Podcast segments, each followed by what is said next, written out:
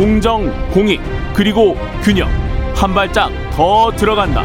세상에 이익이 되는 방송. 최경영의 최강 시사.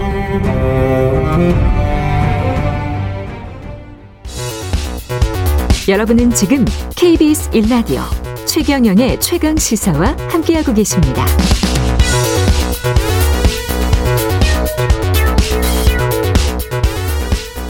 네. 이어서 조은희 예비후보 들어오셨습니다. 안녕하십니까? 예. 안녕하십니까? 예.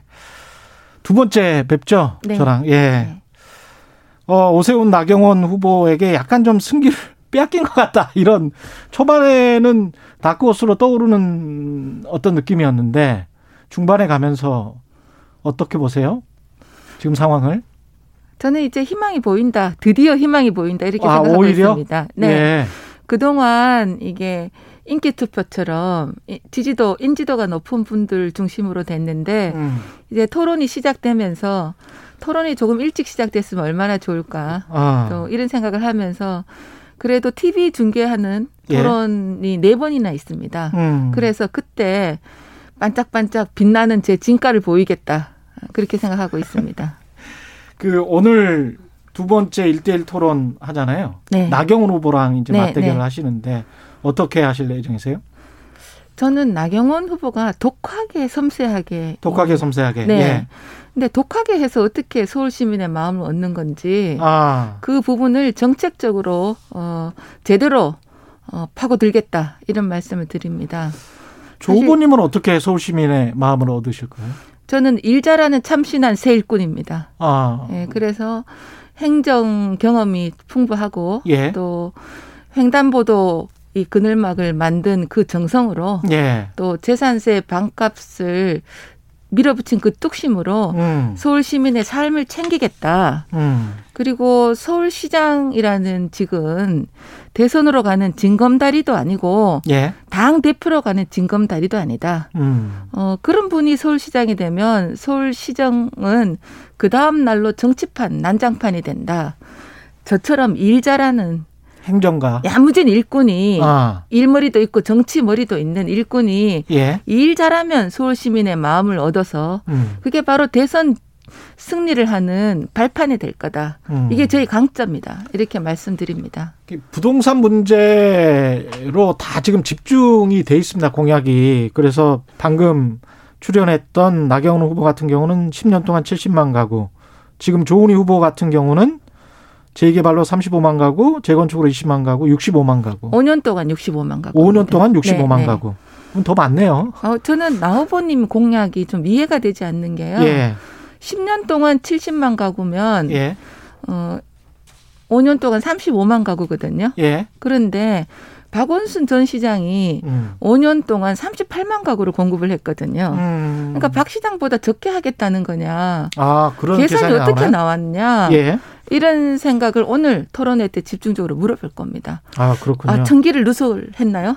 제가 아니 뭐또 답변을 잘 하시겠죠. 뭐 65만 가구는 근데 어떻게 나온 겁니까? 이 숫자는? 근데 예. 어, 말씀드렸다시피 박원순 전 시장이 그냥 공급을 억제도 예. 지금 5, 5년에 30 8만, 8만 가구가 예. 됐는데 저는 박 시장보다 5만 가구 더 공급하겠다. 아. 그것은 어, 문재인 정부 부동산 정책과 거꾸로만 하면 된다. 거꾸로만 하면 예, 된다. 일단 규제를 풀은다. 예. 이제 어 재건축 과정에 예. 아주 스피드하게 하고 음. 또 35층 규제를 풀고 음. 또 그래서 인센티브를 공공기업으로 받아서 예. 어 재건축 재개발이 안 되는 곳에 어, 또 서민들이 쫓겨나는 예. 어, 이 재건축에 지원을 해줘서 음. 쫓겨나지 않는 착한 재개발 또 뉴타운을 조금 쪼개서 쪼개서 음. 미니 뉴타운 해서 그 사업성이 안 나는 부분을 보완해 준다. 그렇게 하면 65만 호가 공급이 되고 그 중에서 특히 어, 다들 서울시에 부지가 없다는데요. 제가 보기엔 20만 평 정도가 있습니다. 예. 어, 거기에 청년들에게 월세로 전전해서 쫓겨나지 않고 내 집을 갖게 하는 청년 내 집 주택 10만 호를 짓겠다. 그렇게 하면 65만 호가 딱 떨어집니다. 재건축 재개발 규제를 완화하면 아파트 가가 네. 폭등할 것이다 이런 반론이 있을 수밖에 없는데 저는 그 반론 말 안 된다고 생각합니다. 말이 안 된다. 예, 네, 왜냐? 음. 문재인 정권이 음. 지금 정권 내내 강남 집값 잡겠다고 했는데 예. 그래서 옥죄 났잖아요. 예. 공급을 안 하고 음. 그런데 결과는 어떻게 됐습니까? 부동산 폭등이잖아요. 강남 집값, 서울시 값, 전국의 집값을 폭등시키고 음. 세금 고통에 지금 시달리게 하고 있잖아요. 그래서 그것은 어 절대 예측 가능하게 공급이 예측 가능하면 거품이 빠져서 오히려 집값이 폭등하지도 폭락하지도 않고 안정된다. 이런 말씀을 확실하게 드립니다. 근데 이제 부동산 문제, 가격 문제가 무슨 공급 하나 그 요인만으로 결정되는 게 아니고 사실은 거시 경제로 보면 이자라는 측면이 있고 이자율이 가장 큰 영향을 미치죠. 네. 예. 근데 이제 지금 같은 저금리 상황에서 규제 완화까지 해버리면 그러면 투자 수익을 바라보고 들어가는 어떤 투자 수요 또는 투기 수요 이게 있을 수밖에 없거든요. 네, 그 말씀을 제가 완전히 아니다고 말씀드리는 건 아니고요. 예. 그런데 수요 공급이 불일치할 때, 음. 어, 수요는 많은데 공급이 적을 때 오히려 예. 풍선처럼 집값이 올라가는 거죠. 예. 수요가 예측 가능할 때는 아 내가 영혼까지 끌어서 집을 안 사도 되겠구나 음. 그런 거품 수요가 어, 줄어드니까 어, 부동산 가격이 오히려 안정될 수 있고 심리 안정을 시킬 수 네, 있다. 네. 그다음에 예. 또 지금 어, 공급 수로 그렇고요. 예. 그다음에 세금의 문제가 세금? 지금은 예. 가지고 있으면 보유세 폭탄. 예. 또 그리 좀 팔려고 하면 양도세 폭탄. 음. 그래서 다른 뭐 학, 아이가 초등학교 가면 이제 초등학교 근처로 옮겨서 이사 가려고 하면 취득세 폭탄이에요. 음. 그런 세금의 구조를 조금 완화시켜주면 어, 집을 내놓는 사람들이 또 많다고요. 그렇게 되면 전체 수급 불균형과 안정이 온다. 그래서 문재인 정부의 부동산 정책가 꼭 거꾸로만 하면 된다.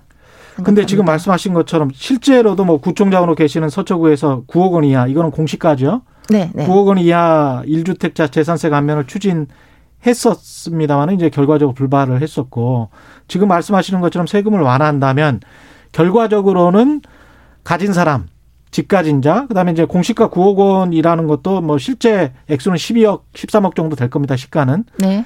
그러면 아무리 1주택자라고 할지라도 거기에 재산세를 감면을 하고 그러다 보면 지금 현재 빈부격차도 심각한데 오히려 그러면 세금은 누가 내나?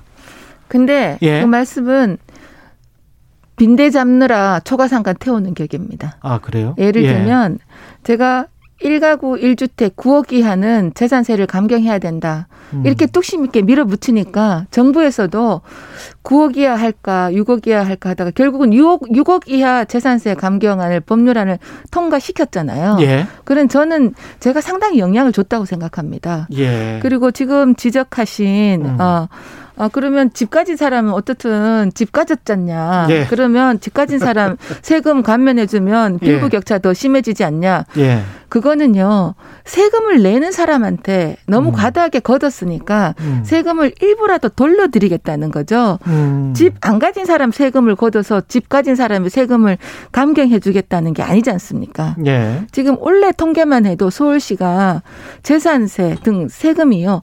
800억이나 아 8천억이나 더 거쳐요. 음. 그거는 하늘 아래 서울 하늘 아래 열심히 일해서 예. 내집 한 칸 마련하신 분들한테 예. 지금 가만히 앉아 있는데 세금 폭탄을 내린 거거든요. 음. 그런 부, 부 과도한 세금 예로부터 어진 군주는 조세 계획을 해서 세금 부담을 덜어주는 거잖아요. 예. 근데 지금은 가만히 있는데 세금 폭탄을 내리는 거예요. 음. 그 과다하게 거둔 세금의 일부를 돌려드리다는 거지 없는 분들을 세금을 걷어서 음. 부자한테 주자. 그거 절대 아니죠. 예. 그 어젠가요? 그젠가요? 교통방송 그 김어준 뉴스공장에 출연하셔서 네. 교통방송을 정권 나팔수가 아니라 시민의 나팔수로 하겠다. 뭐 이 정도만 말씀하셨으면 좋았을 것 같은데 그 편성에 관련된 것까지 막 어, 그거 아닙니다. 하면서 사실이 왜곡됐습니다. 예, 네. 방송법을 이 위협하는 거 아닌가? 예, 언론 자유를 위협하는 거 아닌가? 그런 어떤 비판의 목소리도 나오고 있습니다. 저는 예. 그때 교통방송이 예. 어, 정권의 나팔수가 아니고 시민의 나팔수가 돼야 된다. 예. 그러니까 어, 김호준 씨가 저에게 그러면 저 그만둬야 됩니까? 이러시더라고요. 예. 아니 교통방송에 그만둘 수도 있고 안 둘 수도 있다. 음. 왜냐 음. 교통방송에 정치 방송을 다 없애면 예. 김호준 씨는 당연히 그만둬야 되는 거죠. 교통방송이 아니 TBS에 TBS가 정치 프로그램을 다 없애면 예. 당연히 정치 프로그램 하시는 분들은 없어야 되죠. 예. 근데 교통방송 어 TBS가 정치 프로그램을 계속 하게 되면 음. 규정추를 잡아야 된다. 균형추를 잡아야 된다. 네. 그러면 김호준 씨처럼 어. 어 문재인 대통령을 강력하게 지지하시는 분도 있으면 음. 균형을 잡는 서정욱 변호사 보수죠. 예. 그런데 진중권 서민 진중권 예. 서민 이런 분들은 진보 진영에 있다가 예. 중도에 있는 분이에요. 음. 그런데 박영선 후보가 이 언론인 출신이 음. 독재 발상이라고 얘기를 해서 제가 아주 어이가 없어서 예. 김호준 씨한테 전화해서 물었어요. 그랬더니 김호준 아, 씨가 아, 또 전화해서 물었어요? 네네. 예, 예. 김호준 씨가 어떻게 얘기한지 아세요? 예, 뭐라고 아니, 했습니까? 조 후보님 입장에서 할 말 다 하셨는데 예. 왜 그러냐? 예. 괜찮다. 예. 할말 하신 거다. 이렇게 하든. 아, 김호준 씨는 대인배로 넘어갔는데 왜 네. 박영선 후보가 독재 운운하느냐고요. 독재 운운하느냐. 네, 저는 예. 규정치를 잡자는 얘기를 했는데 예. 그래서 참 그분 지금 조급하다. 아. 왜냐 옛날에는 친문이 아니었어요. 예. 또 비노무현이었어요. 예. 근데 지금 후보가 되려니 친문들의 예. 마음이 돌아설까봐 예. 지금 친문한테 아부하는 거냐, 왜 이렇게 오버하느냐. 이런 생각을 제가 하고 있습니다. 근데 그것도 그것지만 사실은 바로 이전 정권 때 이명박 박근혜 정부 때 그 실제로 이제 KBS에도 그 당시에 수석이 전화를 해서 뭐 대국적으로 도와달라 크게 도와달라 그렇게 전화를 하고 그게 이제 실제로 방송법을 어겼기 때문에 그런 어떤 전력이 있는 정당의 예비 후보가 TBS에서 그런 말을 하니까 자라보고 놀란 가슴 예? 소뚜고 보고 놀란다고. 프레임 씌우기라고 생각합니다. 예. 제가 제가 공정하게 하자고 한 것뿐인데 음. 김호준 씨 보고 나가라고 한 것도 아니고 그런데 그걸 프레임 씌워가지고 예. 독재 정권 운운하는 거에 예. 저는 그 발상이 음. 정말 촌스럽다. 촌스럽다. 네. 예.